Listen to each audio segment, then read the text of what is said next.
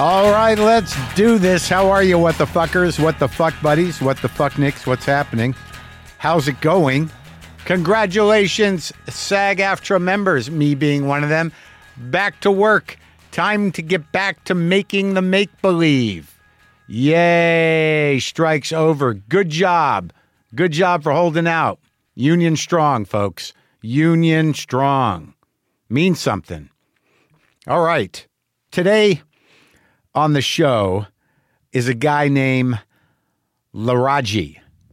Yes, Laraaji, also known as Edward Larry Gordon. That was his original name, but then he changed it to Laraaji. Now, who is this guy? Here's what happened. So I got a box set in the mail, okay? And it's called Segway to Infinity. It's a 4 LP box set, and I had no idea what it was. And then I talked to Gimme Dan, and he goes, oh, yeah, that guy. He's like kind of, one of the originators of what became sort of new age music or meditative music or experimental meditative music, ambient music. Well, that's the thing, ambient music. All right, so I didn't really know who Laraaji was, and then I did a little more exploring, and it turns out that he is Ambient Three, which was an Eno-produced record that I assumed was an Eno record, and it's called Ambient Three, Day of Radiance, and it says right on the cover, an album by Laraaji. So I've had that record probably for 30 years. I mean, a long time. And I never put it together. I've listened to the record. I kind of lump a lot of those ambients together. I assumed they were Brian Eno, or at least a collaboration with Brian Eno. But this is a Laraaji record that I've had forever. I had no idea.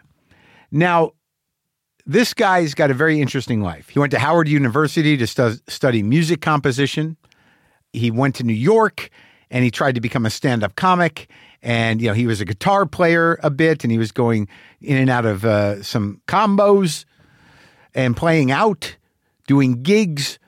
And then, but he was also this guy who was very savvy about music composition, a very smart composer. But here's, apparently what happens is that he needed some money, so he goes to pawn his guitar at a guitar shop.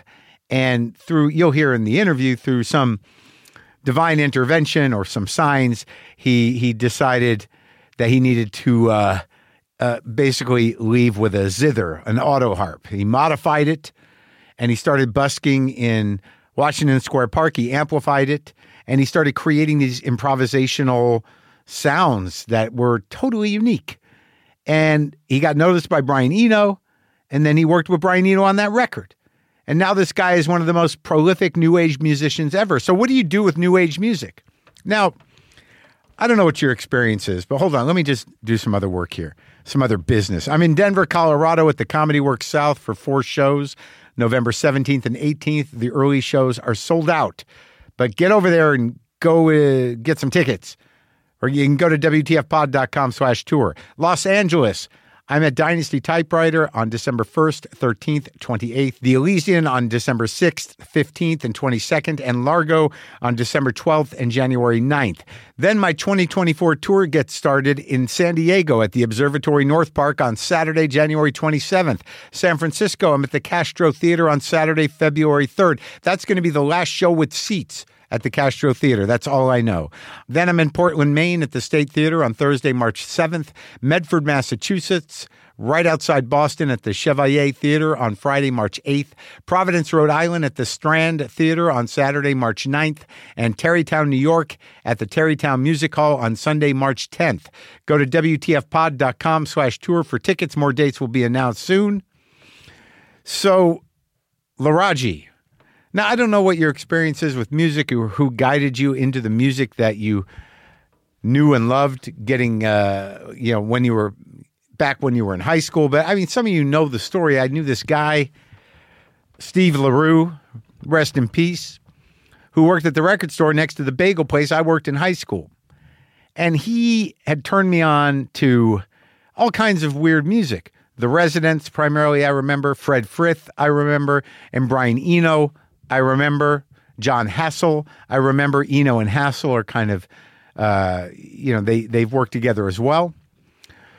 But I didn't really know what it was or understand it, but I had a mind for it in the sense that, I kind of dug it. I kind of got the idea. It made me understand there was other types of music and things going on out there. But I lumped it all together. And then over time, even with Brian Eno, as much as I love him and I love the work he did solo, but the ambient stuff, when new age music or what gets categorized as new age music starts to sort of fill the space a little bit, and usually those are yoga studios or massage room spaces, I start to wonder what is the validity of it? What is, can anyone do it? Because I had some moment when I was getting a massage at some point, and I'm talking about legit massage, where you start to realize that music they play during massages is categorically new age music. So what makes it different than when a genius does it? There is new age music, and that is what fills spiritual spaces that are usually at spas. But generally, it's not that hard to do with a synthesizer and some patience and a basic knowledge of the keyboard. So it kind of got muddied for me. And also just the idea of new age music. It seems kind of silly somehow, or it's definitely connected to the full spectrum of loopy spirituality. But then as as time went on and I do a little yoga, I meditate and whatnot, I can still appreciate it. And then I got a bunch of records from some label with a lot of these early new age people. There's a whole world of it, I guess is what I'm saying. And they don't want to be categorized as jazz. But how you take it in, as art is sort of up to you, and you have to make an effort.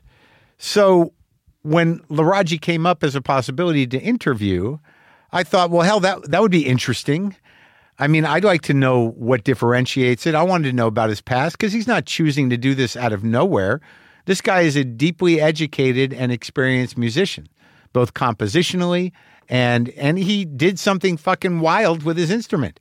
Had an auto harp, pulled the buttons off it, amplified it, ran it through a phase box, and then you have this amazing transcendent sound that has very deep intent on his part in terms of what it means and where it takes him and where it should take other people. So I was excited to talk to him, and it turns out he just has this history with New York that's very interesting. And yeah, so that's how that came about. I got this box set. Dan told me that's this guy, or he's a guy. And then somehow or another, I get to the Eno record that I had for years that I'd listened to, but never knew anything about it. And then I don't guess it's full circle, but get him in the garage. A very good conversation. It was interesting. The box set Segway to Infinity. It's like 4 LPs. It contains his earliest known recordings. It's out now from Numero Group. You can go to numerogroup.com to get it. And this is me talking to the very pleasant and peaceful Laraaji.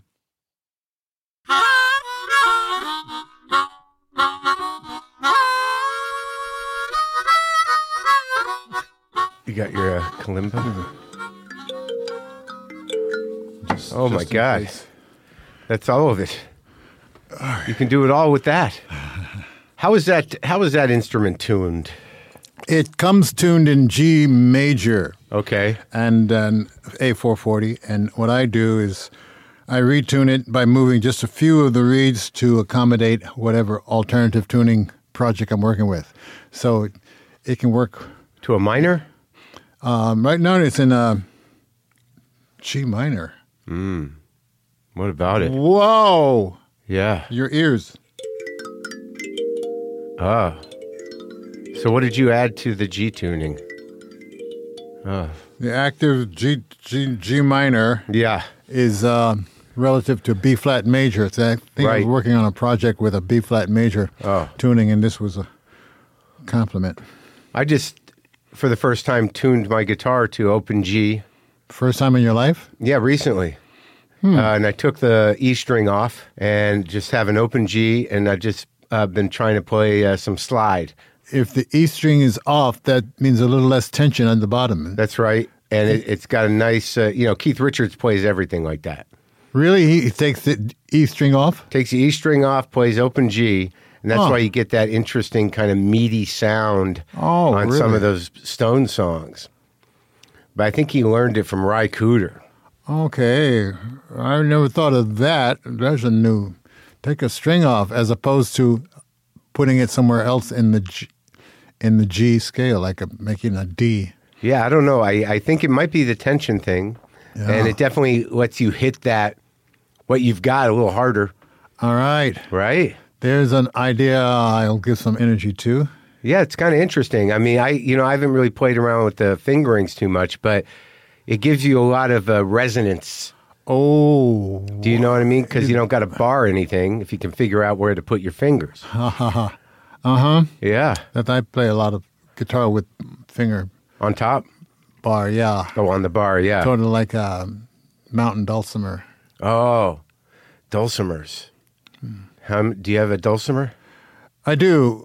There's the mountain dulcimer is shaped like an hourglass. Yeah, yes. I've seen those, yeah. And you can run a dowel rod or steel slide up and down the strings. So it's got a drony aspect, a drone aspect. It's interesting, though, that you took these instruments that were primarily seemingly kind of Appalachian hill folk instruments and turned them inside out. Yes, I call it the well-tampered-with auto harp. Yeah. Take the chord bars off, change the tuning, put electronics on, play with various implements. I was not totally exposed to the auto harp to know how exactly it is to be played. I know it's plucked, and that's all I know. Yeah. So I think I'm breaking a lot of perceptual rules about... Well, it sounds like that. Yeah. I mean, you can certainly fill the space. Like, I listened to some older stuff, and I'm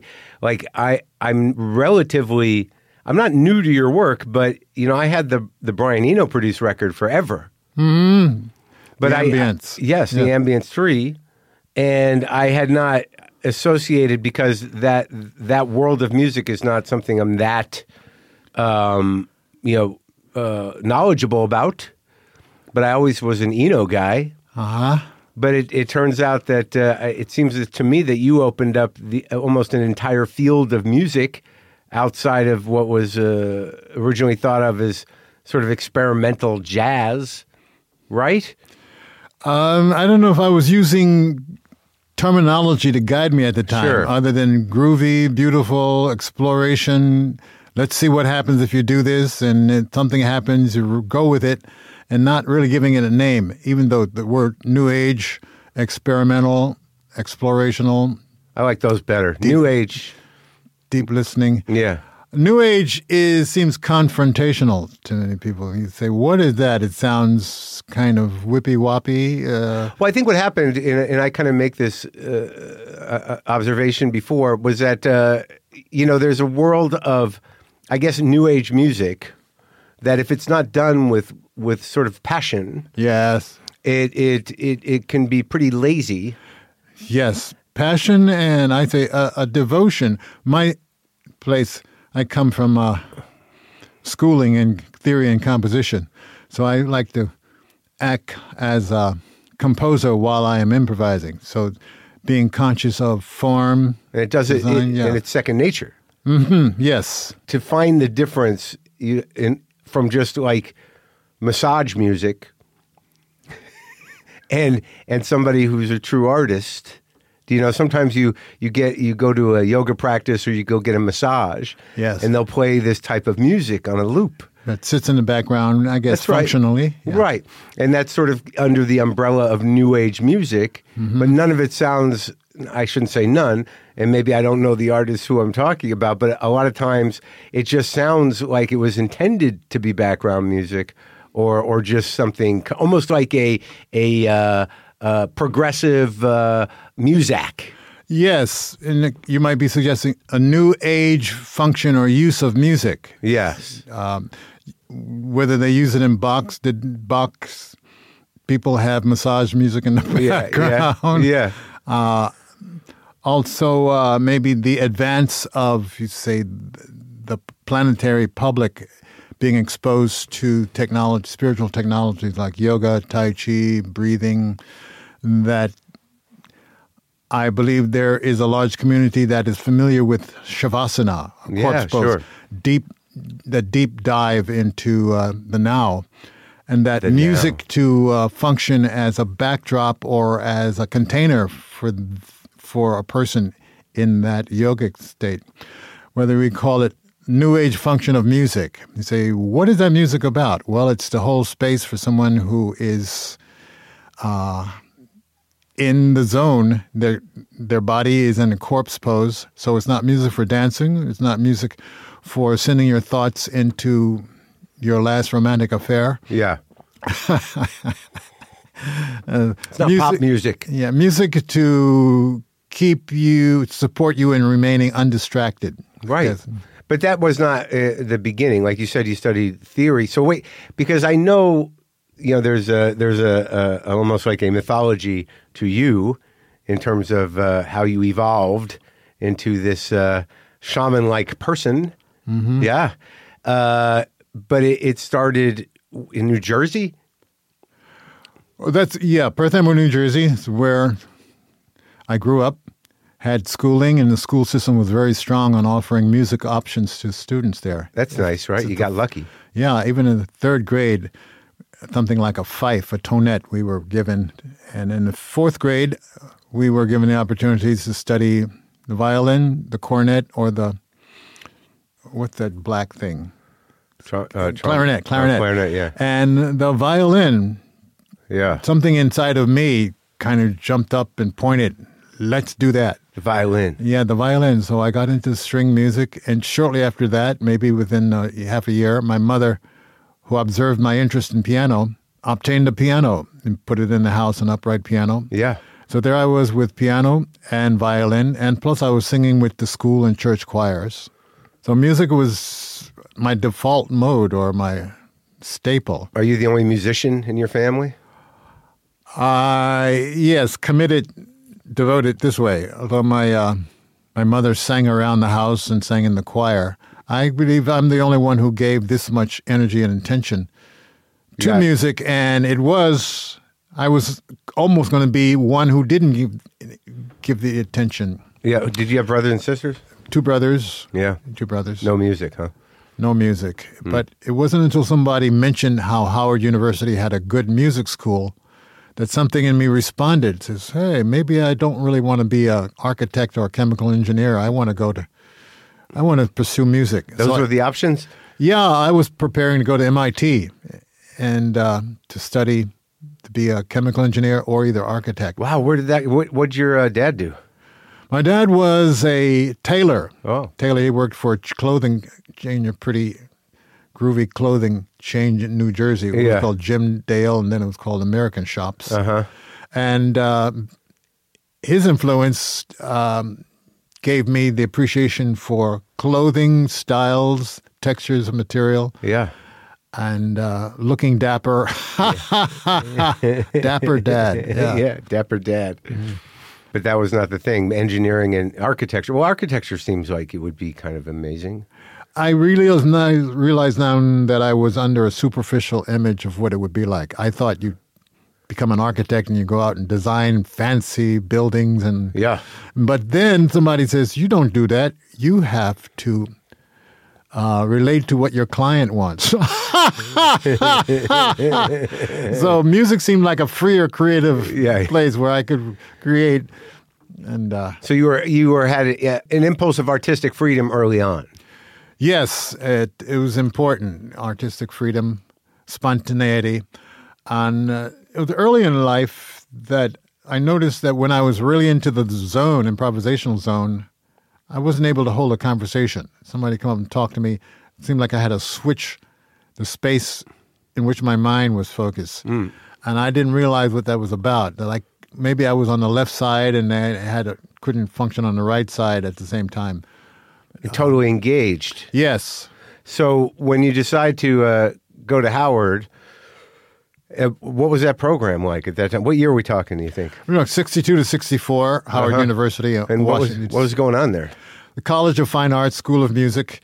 When I arrived, there was a, it was my first real deep immersion into like wall-to-wall dominant people of color, you know, seeing people of different skin textures, different eye colors, different bone structures, different hair textures, seeing people of color from around the world. And that was eye-opening. Different dialects. It was a time when the civil rights movement was heating up. Stokely Carmichael was on the campus at that time, and I remember just seeing on the news, the person that I knew on campus, seeing him on the news laying in front of a tank. Yeah. I said, whoa, holy moly. Right. It's all going on. Yes. Did you get involved? I didn't get involved. I didn't feel my footing was strong enough. I was on scholarship, and I did not know as much as Stokely Carmichael knew about what your rights were. I mean, does somebody have a right to drive a tank over you? And, it was eye-opening and alerting, because I did grow up connected to the NAACP. So I was, in my youth, I was a sort of soft activist. In other words, being active, but not really connected to the harsh reality, the experiential reality of what was going on in the South. I think that's most people. Mm-hmm. I mean, in general, when it comes to sort of activism, I think a lot of people's heart's in the right place, but when it comes to putting the rubber on to the road, yes, it can get a little, you got to acknowledge the risks. The risks, and you're inside. I grew up very indoctrinated in Christian sensibility. So, and pacifism? Pacifism, kind of, yes. Although there's one song in the Christian tradition called Onward Christian Soldiers. Sure. Onward as to war, with the cross of Jesus marching on before. But violence and hardcore resistance, I think it was taken out of me by my father and mother, the way they administer corporal punishment. Oh, yeah. Yes. So the idea of being an activist against authority was kind of compromised by, fear. Mother and father is up there watching. Well, also, but that's interesting, because early on you realized one of the reasons why you didn't want to be an architect was that you didn't want to have to answer, be part of someone else's vision or requirements or task. Yes, I had misunderstood what that meant. But in the same way, standing up to authority, there's an essential sort of fight there, and it's a righteous fight, but through art, you can transcend all of it. Yes, when you stand up to to authority, you think you want to know who's got your back. Yeah. And how much of the authority is really responsible for what you're protesting. Yeah. And then you got questions, just how do you fix the situation? Have you really defined the situation? Yeah. And I found that diving into spirituality, there seems to be a common surfacing statement of what the real problem is. That is the misidentification with our bodies. But when did that quest happen? When did you acknowledge that or realize that? It happened after many years of spiritual investigation, that somewhere around 1980s when I started hearing this idea that before you go out and do anything, mind your own business. So what is your real business? You go out and fix a leak over there, and you realize that the leak is in somebody else's house.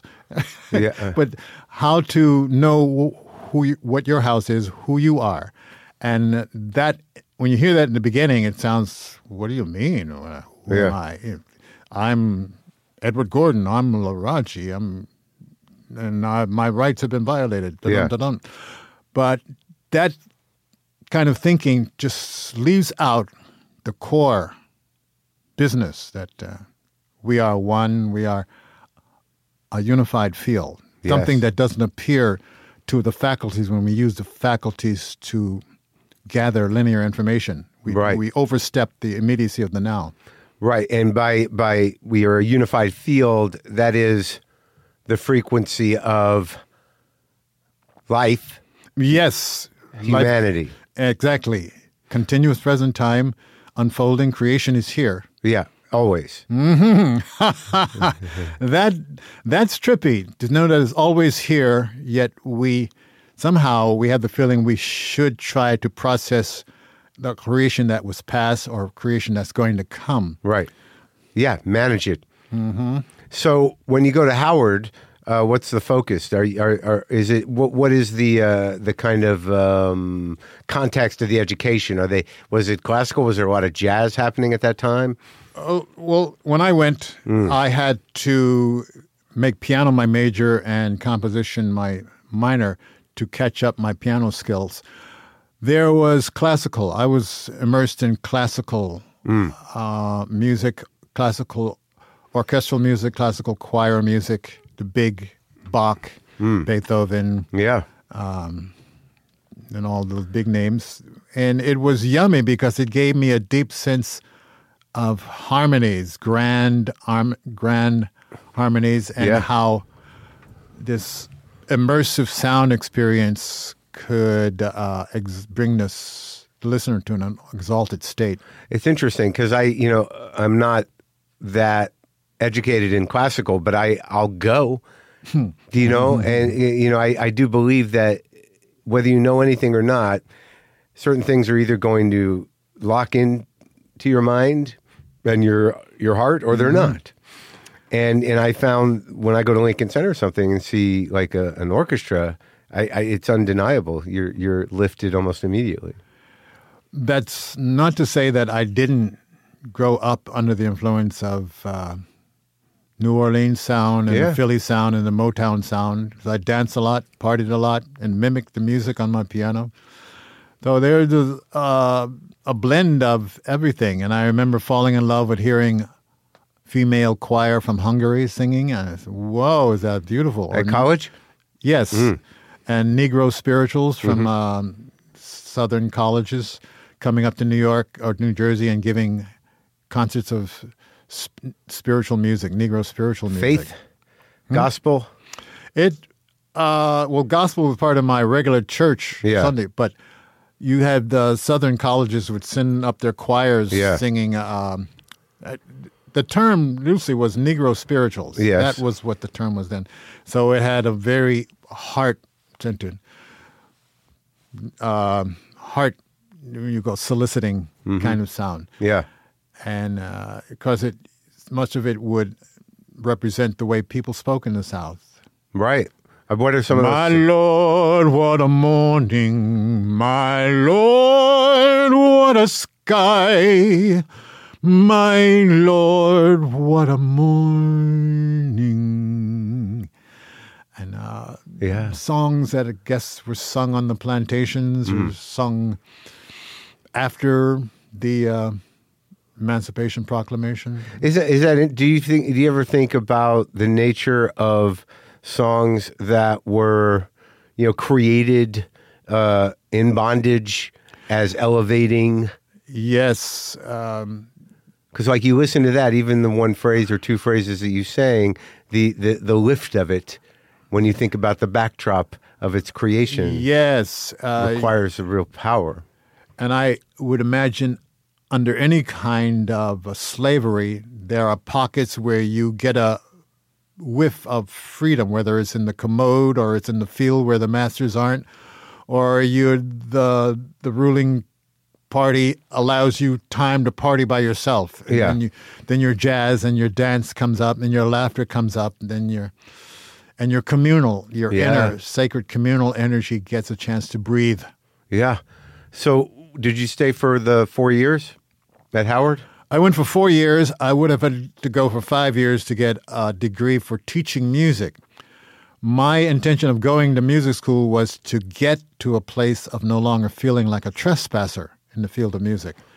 And I reached that in the second year, but I floated through the third and fourth year and enjoyed the college situation, and it reinforced my musical skills.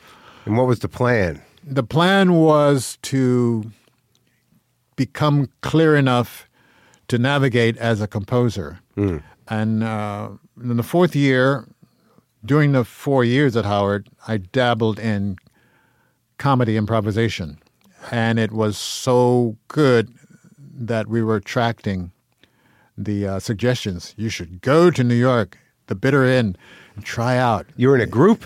I was in a comedy team. Oh, two of you? Yes. And who's the other guy? Charles Moore. He's probably somewhere in the American dream, a family with children, a car, a house. Maybe retired with a pension by now. And he chose the other path. I chose the road less traveled by. So you leave Howard and you're in a comedy team. I left Howard after 4 years. Yeah. And I go to New York. Well, before I left, there was the trial period of Thanksgiving break from Howard. Charles and I, he lived in New York. I lived in New Jersey, too. Yeah. We went home for the holiday with the plan to rendezvous at the Bitter End on a certain night, on a talent night. And I got to the Bitter End. He didn't show up. Who was at the Bitter End at that time? Guy memories? Bill Cosby was famous for having started the Bitter End, and somebody named Weintraub, I think, owned the Bitter End at the time. Yeah. But I don't remember who else, but you had quite a few comedians at that time. Sure. Yeah, I think Woody Allen was there. Yeah. And I don't know, maybe I feel like... Martin Braverman. Yeah, Braverman. Yeah. You know Martin? Yeah. Well, I know the name. Yeah. And so I got there, did my act. I converted my act from a duo to a single, and it went over pretty good enough to get encouraged to move to New York. And do comedy. Yeah.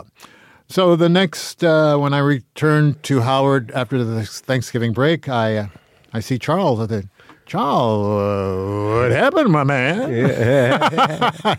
And he explained that when he went home, just like I went home, his mother intercepted him and changed his enthusiasm. His trajectory? Yeah, you're going to use your college education to do what? Yeah, sure. So I went on, and he's a funny person. Well, he knew how to be himself in a way that allowed other people to laugh out loud. Now, were you a fan of comedy at that time? I was. I had my favorite comedians. I grew up television comedy, Red Skelton, Red Buttons, Steve Allen. Yeah. Steve Allen was crazy. His group of Louis Nye and... Yeah. Yes. Jonathan Winters. Oh, the best. I am still a connoisseur of good laughter. Yes. And I'm amazed at how many more comedians and comediennes I'm getting to know through way of Pandora. Yeah. Sure. But at that time, how about some of the black comics in the early 60s? That was Dick Gregory. Yeah. Yes. Godfrey Cambridge. And Slappy White. Uh-huh. Flip Wilson was in there. Flip Wilson. Yeah, I think Richard Pryor came a little later. Yeah, mid-60s probably. Yeah, he opened up the envelope pretty big. They were impressive. This is, if he can do that, I want to see if I can do that. Make some money. Then the plan, as you asked, was to get enough money to set up an apartment. I visualize it with a large red carpet and a stunning grand piano. And I would get into just writing and composing. So you looked at comedy as sort of a side hustle to get you where you needed to go? Yeah. Now, were you touring at all, or were you just doing the city? I did some touring with something called the Job Corps camps. Uh-huh. There was an agency who set up 3 artists to go out on Job Corps camps. It had to be interracial, intergender. So I went as MC and comedian.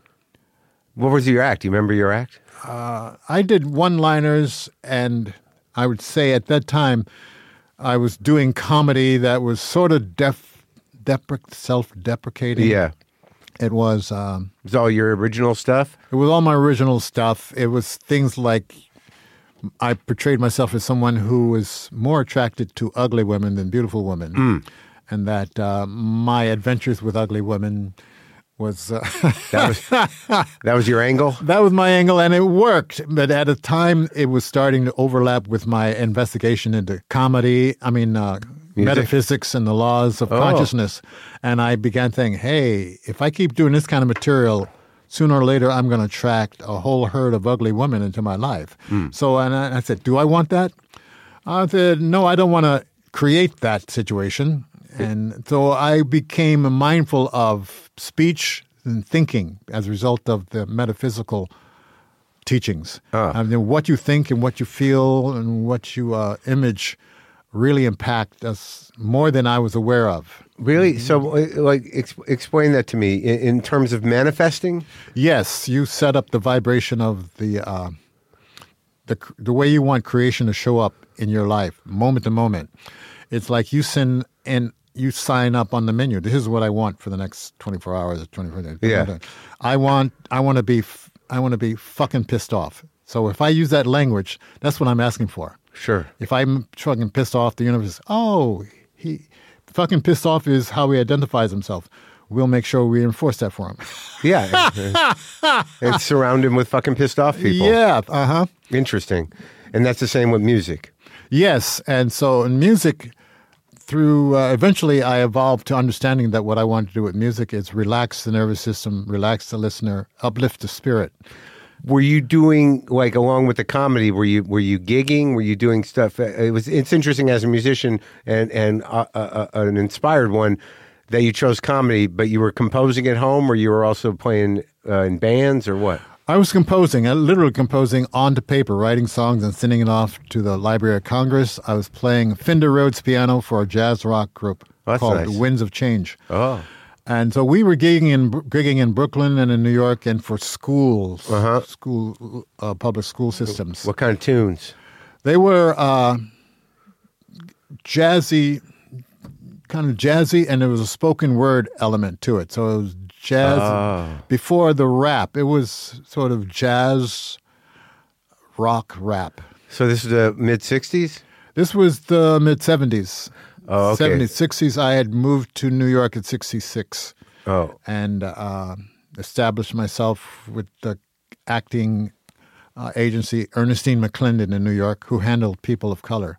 Did you get roles? I got roles. She got me roles in television commercials and off-Broadway. Oh, yeah. And so you did some stage work as well? I did some stage work.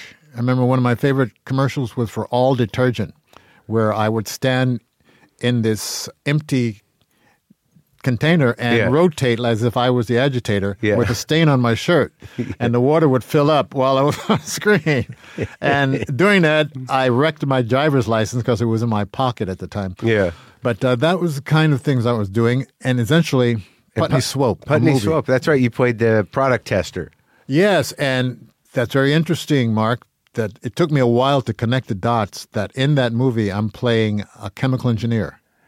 And I didn't make the connection that here I was almost going to go to MIT to be a chemical engineer, and I shifted at the last moment. So here's my vicarious fulfillment. You closed the circle. Yeah, with a white robe on, handling and a Now, what was your sense of that? Because that film was sort of a game-changing moment in independent and art cinema. It had a profound impact on people I know, primarily the films of Louis C.K. Yes. And because I was actually with him the day he bought it in a bargain bin at Blockbuster or one of those places. Okay. But I remember we were walking around. It was in a bargain bin. And he bought it and watched it, and it changed his entire perception of what could be done on film. Yes, it did. It changed, game changer for me, because when I saw the film, I'd had no idea what it was going to be until I saw the final. And it started me thinking, what am I going to do about my role in the mass media, because am I going to manage it more mindfully? Yeah. Do I care? Is the money going to be the big thing, and so I can get a piano? And what helped me to get deeper into that concern was experiencing a young poet of color who was reading a poetry at a church one Sunday in which he, da-dun, da-dun, da-dun, da-dun, and the niggers who did Putney Swope should be offed. Da-dun, da-dun, da-dun, da-dun, da-dun, and the niggers who did Putney Swope should be offed. Off means annihilated. I get it. And I was in the audience. He didn't know I was in the audience. And I said, just what kind of responsibility do I want to take? Yeah, what are you manifesting? Yeah, yes. And I said, well, where do I start? Yeah. And what gave me a clue was Shirley MacLaine at the time was doing things in spirituality. Already, huh? Yeah, and I thought maybe that's what I should check out, meditation, to see if meditation is an activity that would allow me to sense my deeper heart's direction. Now, so Putney Swope was divisive within the African-American community, or what? It appeared to be with that one person. But when I saw other people who recognized me, they praised the film. Right. So there was kind of a mix. Other people thought it was funny and, well, welcome forward. It is a new step. And some thought that it did not, with another maybe Amos and Andy, that sure didn't portray Black potential in the highest light. Oh, I see. So the satire fell short in its representation. You could say that. Maybe it was the best it could do at that time. And maybe if it did much better, it wouldn't have gotten as much circulation. Sure. And maybe if it was, conceived and created by a Black director, it would have been different. Yes. What was it like? Do you remember Robert Downey Sr.? Yes, I remember he was pretty flowing. Yeah. My parts were filmed at night at Wall Street. They obviously had rented empty Wall Street buildings. Yeah. And so I just remember him, at the interview audition, I went to interview for one role, and he said, "You've been better for that role." And when we finally shot the film on two nights, it was very... improvisational. He left a lot to be improvised. Oh, that's cool. Yep. But I didn't see any of the parts or even felt that there were parts about the use of marijuana or strong sexual images. Yeah. Or I didn't know any of that was in the film. Oh, cool. You didn't get a script? No, I just got my 2 pages. Oh. Yes. I thought maybe it was a Greek tragedy. Putney Swope, what is that? Yeah. And so there's the question. Do you dare do that again? Do you jump on board a project when you don't know its end game? So what was it after you got hip to Shirley MacLaine? Where'd you start with your journey into metaphysics, spirituality? I just fumbled around till I found something that seemed to address what I was looking for. And I went to Sri Chinmoy, Osho. It wasn't until I got my hands on this book by a Western writer, Richard Hittleman, a book on Bantam Press. It was called Book of Meditation and Yoga. Yeah. That book demystified it for me. Up till then, I thought meditation and spirituality was monopolized by the East. So this was a book explaining it? It gave me a point of departure, what to experiment with, assignments. Yes. And it helped me to liberate from the term of transcendental meditation as being a copyrighted term. Right. But the generic meaning, transcendental, to go beyond. Yes. And go beyond the thinking mind or the thinking function of mind to see through the mind that isn't clouded with linear thought. Right. And so when I learned how to be still, sit still, breathe, and focus for 21 minutes, another version of the universe would come up into awareness. And I was always impressed by that. That the way to the bigger and the better is really within the moment. Yeah. Now, musically, were you hip to what some people were kind of doing at that time around that, like Sun Ra or anybody? I was just vaguely aware of Sun Ra. I couldn't really catch up to him until I moved to New York. Yeah. And I was aware of John Coltrane. Sure. The energy of listening seemed to represent an energy consciousness, music of energy. Yeah, yeah. And I became more aware of music and sound as energy made audible. Same with Monk too, right? Yes. Yes, he did. But the deep dish alternative, New Age, kind of crystallized when I heard music by Stephen Halpern and Yassos. And I was living in Park Slope at the time, and I was living in a loft and working in a coffee house, the Aquarian Coffee House. And one morning on radio, there was this christening for listening. And I just listening, said, wow, look where this music is going. Look where it is not going. Look what it's holding space for. Look what it's not holding space for. And christening for listening, which is part of Spectrum Suite. So I would say that Stephen Halpern and Yassos showed me another opening and validated my already unfolding exploration into. Did any of that sitar stuff resonate with you at the time? The sitar? Yeah. Ravi Shankar's music, especially with Ravi Shankar and friends, opened me up that to the the joy, the kind of sensual joy. I also was exposed to Sun Ra while living in Park Slope. His music did like a roto-rooter job on my over-westernized sense of music. Yes. Yeah, yeah. Because like with the sitar, because even when you play the way you play with mallets of different kinds and rhythms of different kinds, there is sort of, I know that ragas have a structure, but there, in some points in your music, there is sort of a rolling sense of movement. Yes, I do move around, and sometimes I find myself getting too caught up in maybe a classical sensitivity about what I'm doing, and so I sort of let the good times roll and let some jazz influence come in. So when do you lose the guitar or the piano? When do you move into, how does the transition into what became your thing happen? Living in Park Slope in the late 70s, I was playing music for a jazz rock group, Fender Rhodes piano. I also had an electric or a guitar that I would play on my own. And one day I needed more money. I went to a pawn shop to pawn the guitar. While I'm going into the pawn shop, I'm noticing the auto harp in the window. I get into the pawn shop, I offer the manager this Martin six-string guitar in a fiberglass case, well worth about $175. He offered me $25. And I said, whoa, I can't handle that. And just then, I'm hearing or I'm sensing, and I'm translating, a real direct, loving suggestion. Don't take money. Swap it for the instrument in the window. And I'm saying, what?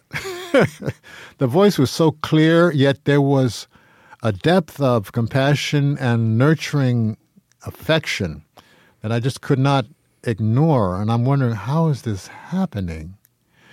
And I decided to follow this rabbit hole by swapping it for the auto harp, not knowing where it's going to take me. And it's like the foundation of my new music life. Yeah.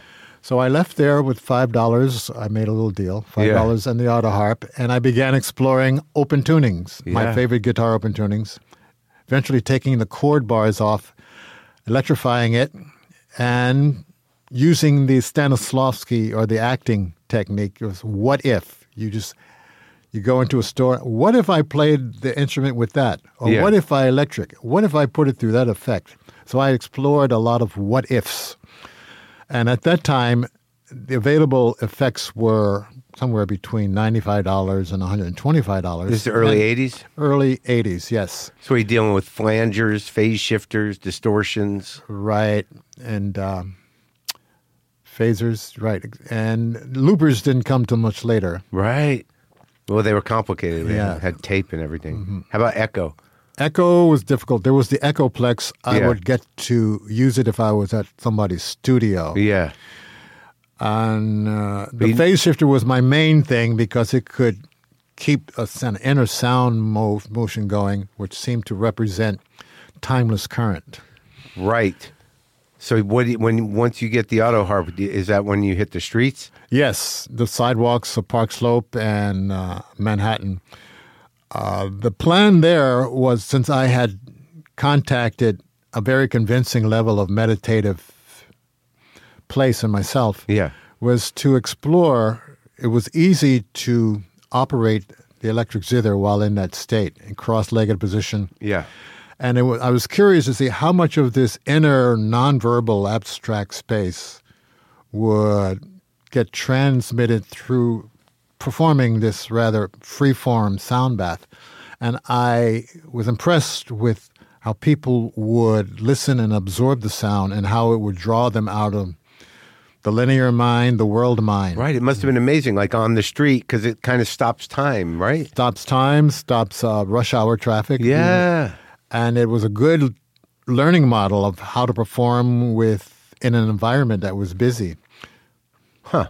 And how do you come upon your name from the original, Edward Larry Gordon? Edward Larry Gordon, Laraaji, Laraaji. Ah. Eventually, some friends at a bookstore, Tree of Life in Harlem in the late 1970s. Yeah.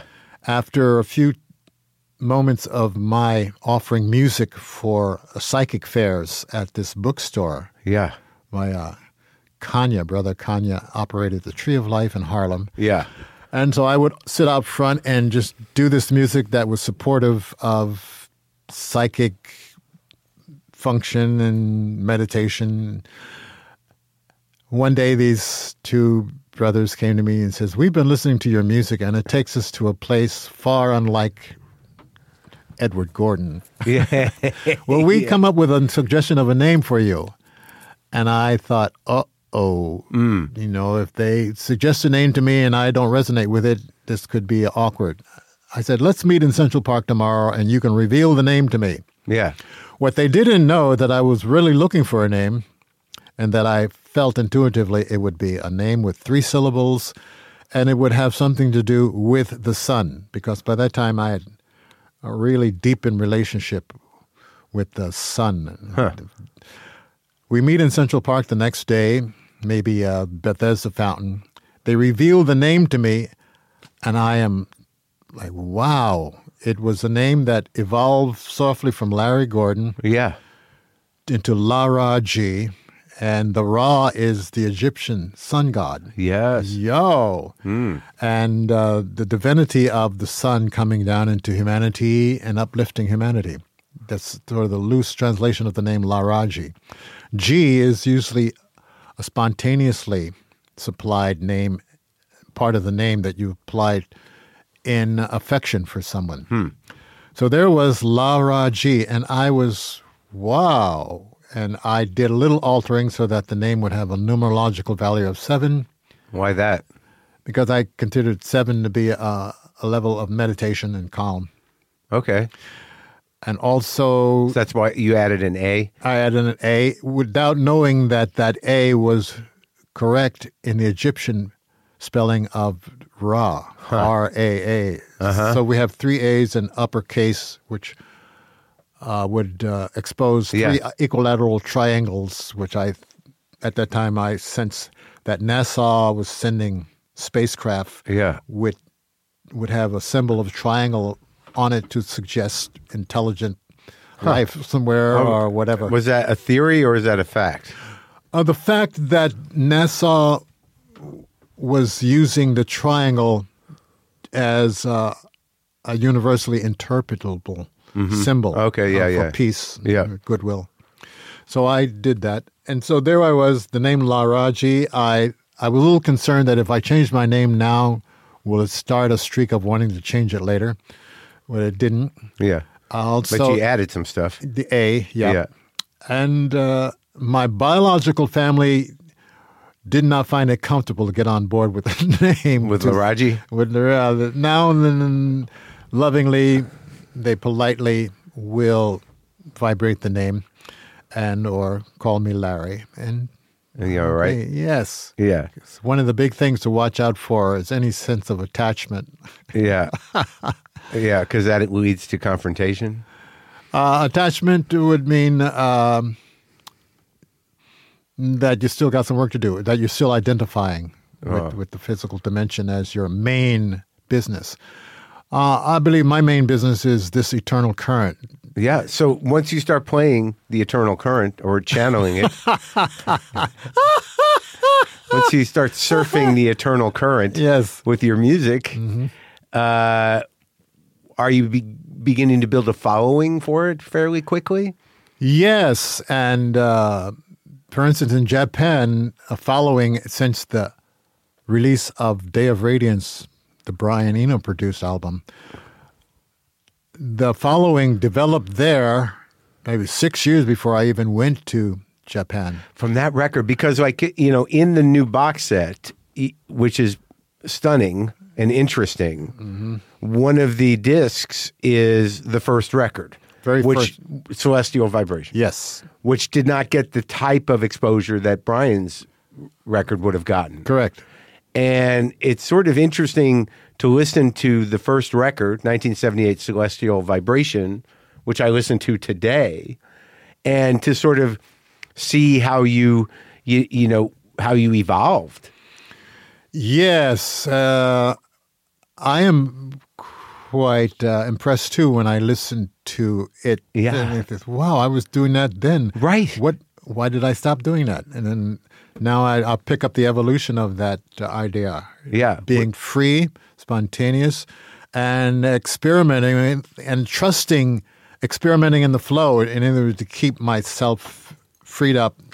Well, I think that's the gift of it is that, you do get into a state where, your sense of timing and when to do whatever you're going to do in that moment of expression really fits in with the foundation that you build improvisationally. Mm-hmm. And that just has to come with time, right? It does. And I also realize that it keeps unfolding. Yeah. New stuff. This is like meditation. At the beginning, you think meditation is dull, boring, the end of life as we know it. But it keeps opening into these more serene layers. And the big part of meditation is that the self, as I know it, undergoes a transformation. Yeah. So it isn't the old self thinking it's going to be boring. The newer self is understanding, hey, this is no way boring. This is freedom. Right. Mm-hmm. And this is what it sounds like. Mm-hmm. And also the thing that struck me today when I was listening is that there's no reason to end. Yes, that very good point.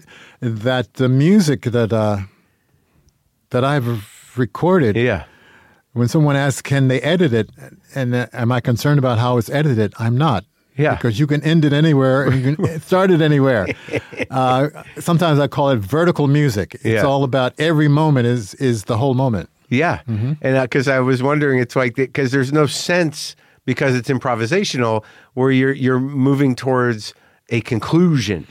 Yes, that's classical. Is it? Well, classical tends to have a resting tone, I call it. Oh, okay. Or an intro, or an interlude. But as a composer, we have artistic freedom to let the feeling flow as I'm feeling it. Do you still consider it composition when you are in a flow or an improvisation? I tend to allow... elements, simple form is ABA, open up with a theme, whether it's rhythmical or, and then you flow, and then you return the theme again so that the listener is saying, oh, there's a familiar point. Is that a jazz thing or is that a classical thing? It seems to happen in both. Yeah, I see it in jazz, The theme and improvisation, it could be, or theme and variation. Right. And, all right, so getting back to Ambient Three, Day of Radiance, so I know there's a story behind it, because Eno's an interesting guy, and it was a coincidence, or I don't know that you believe in coincidence, that he approached you. Well, here's the law of manifestation. Yeah, before Brian Eno and I met up, I was doing affirmations for the right producer. Uh huh. I didn't know who the right producer would be. Yeah. Just use the term right in your affirmation so that the universal intelligence takes care of the details. Yes. So there I am in my favorite performance spot in Washington Square Park, the northeast corner. There was a cobblestone circle, and around which were seats, benches, and people could sit. And I sat in the center and radiated this music. On one particular warm, maybe early fall night, I had finished playing for a few hours, and this couple comes over to me, very polite and kind, and says, have you ever heard of Fripp and Eno? I didn't know what they were saying. Frippinino? I don't know. Is that one word? And they suggested if you have your time, you might want to check out their music. And I sort of made a mental note, Yeah. And so that was that evening. Oh, they took me home for dinner, that right. And then they talked about the couple. And further reiterated, they lived in the village. So a month later, I'm in the same place. Well, all through the next month, I'm there. But on a month later, I'm at the same situation, finishing up, counting my change, and there's this piece of paper in my zither case. It looked like it had been ripped from a very expensive book. Yeah. And it was written meticulously, "Dear Sir, please excuse this impromptu message. I was wondering if you would be open to discussing working on a music project, signed Brian Eno." And I'm saying, what's going on here? Yeah. Yeah. And so I called him either that night or the next morning, and we agreed I'd come over. I brought some, I think, orange juice. And we sat down. He was living on 8th Avenue in a penthouse. Uh-huh. Right across from the art school. Yeah. And he had set up in his living space this across from like FIT, or it was more the Art Students League, I think, on 8th Avenue, okay. 8th Street. Right. Yeah. And what, he set up a studio? Three speakers. Yeah. Normally you would see two. And he was trying to explain to me what the third speaker was about, taking information from both sides and including something that's getting missed by the ears. I didn't quite grasp it, but what I did grasp is that he was an advanced thinker. Yeah. And who was locked into what you were doing. Yes, and he brought up the subject of ambient, and he could see that I had not developed the ability to use the word ambient in my music. But I did assure him if we went into a studio, something interesting could happen, and we both agreed. Yeah.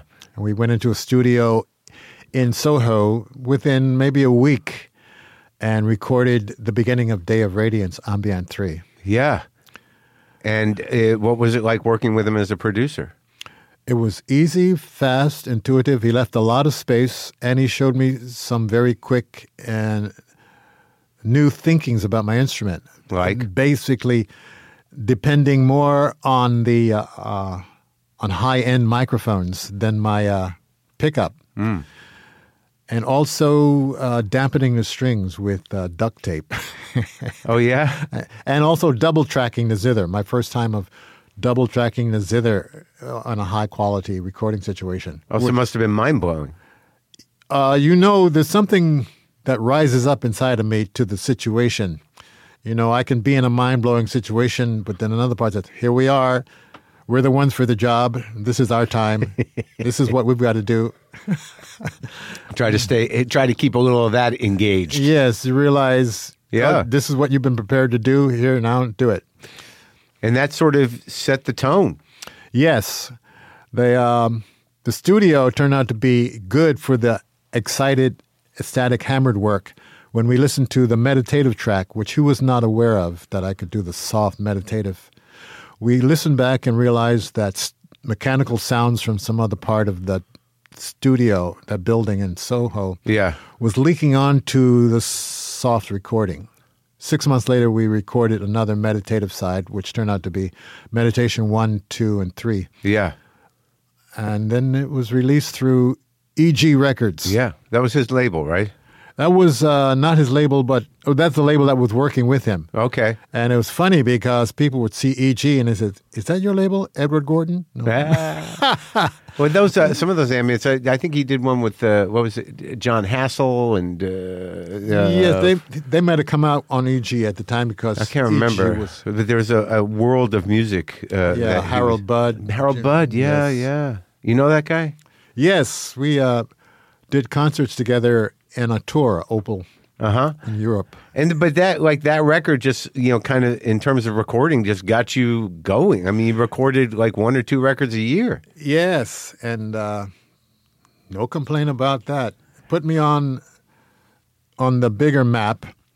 And what comes along with that is that I'm just slowly getting to realize Brian's credentials. I just know that he was part of Roxy and and later found out that he basically studied in an art school. So his approach to music is very art sensitive. Sure. But I would be at parties or gatherings somewhere in the world, and people would walk up to me and start talking, and I don't quite know who they are or what their intention is. And somewhere in the middle of the conversation, they'll reach into their pocket and pull out a cassette. Yeah. Can you get this to Eno? It happened more than 3 or 4 times, enough for me to inquire. I said, Brian, these people are trying to... Yeah. I don't want to encroach upon your private time. What should I do about this? And he said, well, there's a place they can send the material to, and I'll listen to it. Oh. So I got that straight away. Did you maintain a relationship with him? Yes, it's a soft-spoken relationship. Understanding is quite busy. We haven't done any major recording together. We visit each other. But you've done plenty of recording. Yes. It's kind of amazing. Like... there, and you play with other people, and then you integrated other instruments. When did you start using this one? Kalimba, somewhere in the mid to 880s. Yeah, I've always loved the instrument. Yeah, but it wasn't until someone placed one in my hands and I could feel it. I got initiated into it and went out and obtained my own. Yeah. Of course, each person, I used to get quite a few of them from this person, Hugh Tracy. I made contact with him, and he allowed me to get them very inexpensively. And I gave them as gifts, and I would observe how each one person would have their own approach to it. One person would keep it next to his seat when he was driving and doing stoplight or whatever, play it. Other people had their approaches, so it was very different from the Earth, Wind, and Fire, Maurice White kind of fast. I thought fast kalimba was the only way to do it, till I discovered you can get very gentle. Yeah. It's beautiful walking through a wooded area alone with this, or with a non-talkative person with this. Well, it's almost immediately meditational, right? Yes. And the story is that this is used very much in ancestral celebrations and family celebrations in Africa. Yeah. It's portable, and it's tunable. Yeah. Mm-hmm. And it's charming. So now there's a bit of a story behind this new box set from Numero, which got me kind of reacquainted with you. And it sounds like a very interesting story that you don't really recall. The sessions? Yes. In Segway to Infinity. Now, there were 2 different major recording situations going on in the space of 2 or 3 years. Yeah. One was at the ZBS studios recording Celestial Vibration.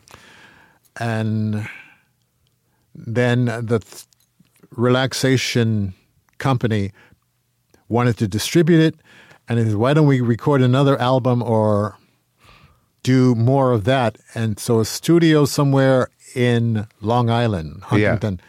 I remember going into the studio and recording more tracks sort of as a possible second album. Yeah. And there were outtakes from the first and outtakes from the second, and I don't remember which ones were which.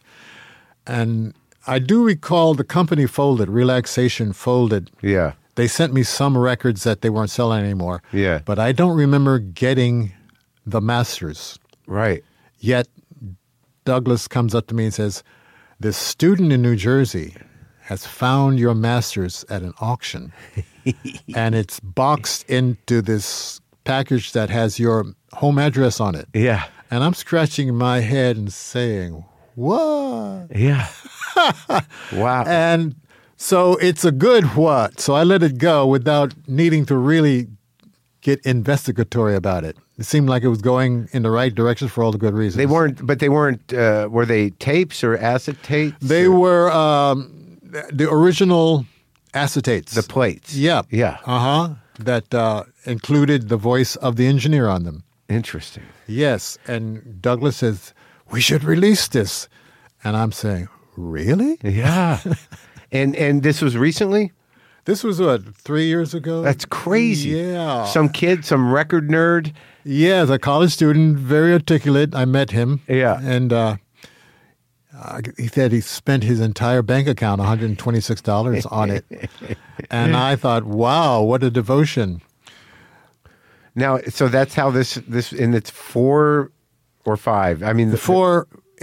which includes the original Celestial Vibration. So there's 3 new, as of then, unheard of Laraaji releases. And, now, yeah. Given that every time I'm in the studio, I am accessing the divine current. So if I listen back to any of my music, I can revisit the current through that music. You get right in it. Yeah. Yeah. Now, now how old are you now? The body is 80 years. That's good for you. That's a lot of toothpaste. Yeah. And now, as an 80-year-old artist, what you do these performances, and it seems that you have sort of a position as somewhat of a spiritual. Not leader, but guide. A guide, a model. Yeah. Yes. And so you've manifested a following and a practice. Yes, the following shows up in the sense of somebody will come to me and says, "Your music inspired me to get into this, and I'm doing computer music, or I'm exploring the auto harp or open tunings." Yeah. Or I'm exploring getting deeper into my spiritual core and bringing that into my art form. Mm-hmm. Mm-hmm.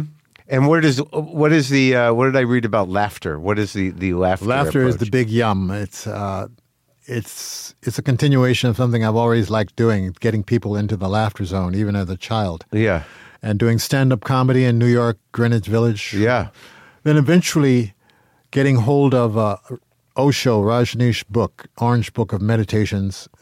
If you don't know who Osho is or was, it's a very stimulating, provocative spiritual model for evolving sincere seekers beyond any stuck entanglements. So that book contained many pages of suggested meditations. Yeah. One of them was laughter meditation. Yeah. And I thought up till then, wow, I didn't know meditation and laughter belonged in the same phrase. Huh. And it simply was, upon awakening in the morning, keep your eyes closed, stretch your arms and your legs, check in with your breathing, and then laugh for 15 minutes. That's all, just laugh. Just reach for your laughter however best you can do it. I did that for 7 days. I was impressed where it goes. But because it's meditation, you're not, picturing funny things. You're just tapping to laughter as a energy output? Yes. And it was difficult at first, until after 5 minutes I found out how to ignite, because what starts coming up is a familiarity, body language, how we each of us laughs, what we do with our hands when we're laughter, our facial, our breath patterning. And when I started noticing that, it would snowball the laughter into authentic episodes. And it would get into an self-infectious laughter. I was impressed that I could get there, self-ignite myself into laughter without thinking of anything funny. Yeah. And matter of fact, I used to think, hey, this is wonderful exercise for comedy writers or comedians. So it helps to sharpen our intuitive radar about what we're trying to get to happen in someone else. Interesting. But usually it's an involuntary reaction. Yes, it's usually laughter, natural laughter, is usually in a social situation. Yeah, surprise. It comes, runs its course, and then leaves. And in that time, you don't really have the opportunity to dive back into the deeper health benefits of laughter. Right. Like how it massages the thymus in the chest, seat of immune system, how it can be used to massage the internal organs. We know what a belly laugh is, but during the laughter play shops that I and my partner conduct, we help to promote a conscious attitude when laughter breaks out, to try to include the internal organs,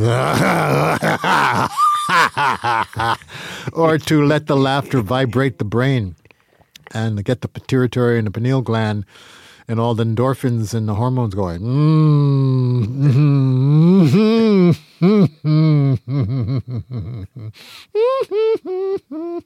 Yeah. It's always sweep the endocrine system, the body. Yeah. The laughter has been called the shortest distance between two people.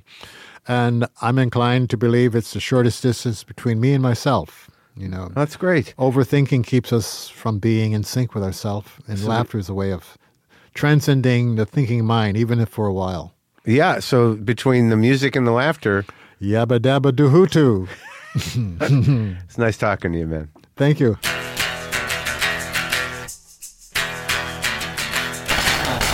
There you go. He brought an instrument. Okay, so you can get that box set, Segway to Infinity, at numerogroup.com. Hang out for a minute, people.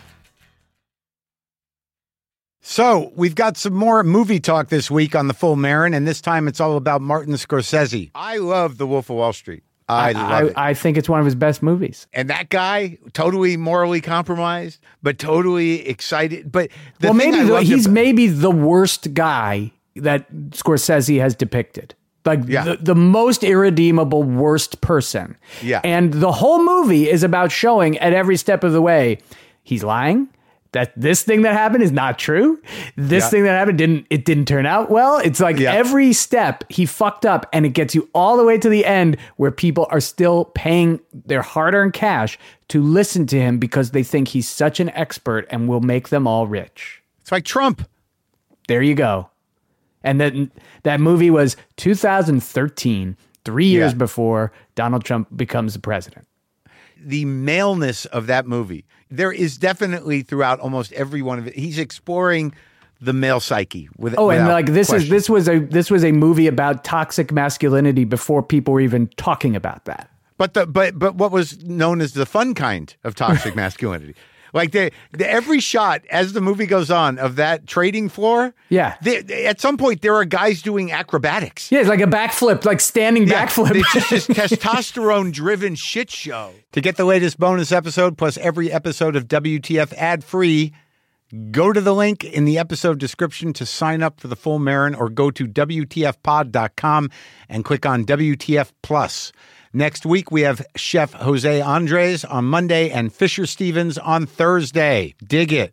Here's some sloppy slide guitar.